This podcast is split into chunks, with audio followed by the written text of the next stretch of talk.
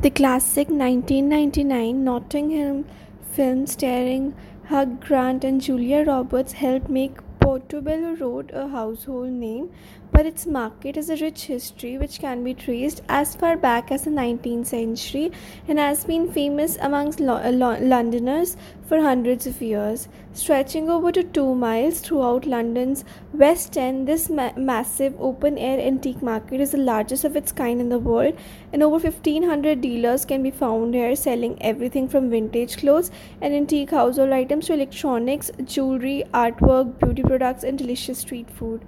Originally, this market was just like any other market in London, focusing on fruits and vegetables and other types of food.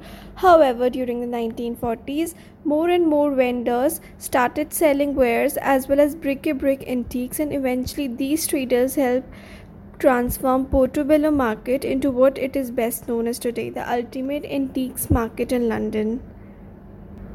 Not just limited to hunting around for bargains at the market's many stalls, visitors also head to Portobello Market to snap photos of the gorgeous and colorful Georgian architecture, munch on street vendor food, sip on drinks, or even just listen to some street artists perform throughout the different areas of the market.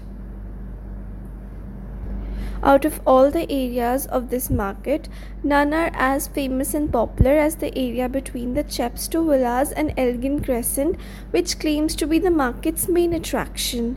This half a mile of road is packed full of antique stalls, vintage household items, books, and other collectibles. However, because this market is constantly changing and evolving throughout the days of the weeks, what you'll find at the many open air stalls truly boil, boils down to what day of the weeks you visit.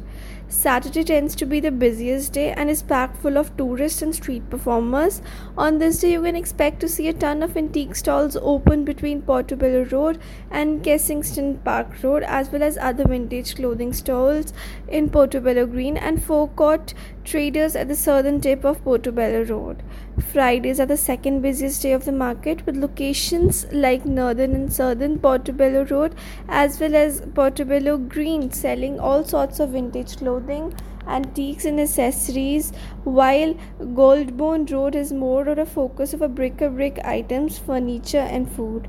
Mondays, Tuesdays and Wednesdays on the other hand tend to focus more on fruits and vegetables and household goods and there are also a few vintage clothing stalls scattered around as well. If you want to purchase some fruits and vegetables during your visit to Portobello Market, then try to stick to Elgin Crescent and Talbot Road if you want to scout out some second-hand clothing, make sure you head to the area between Westway and Golborne Road, which is especially popular among locals. Also, if you want to avoid the busy crowd, try to arrive before 11:30 a.m. on a Saturday. Also, by arriving early, you'll be able to pick up some unique and one of a kind antique or vintage items before they get snugged by other shoppers during the busier hours. Remember, the market is divided into sections by types of wares. So, if you can't find what you're looking for, try walking the streets further. With so many vintage and antique items, don't even bother looking around the new goods section as they tend to be overpriced. Don't forget to haggle to get cheaper prices.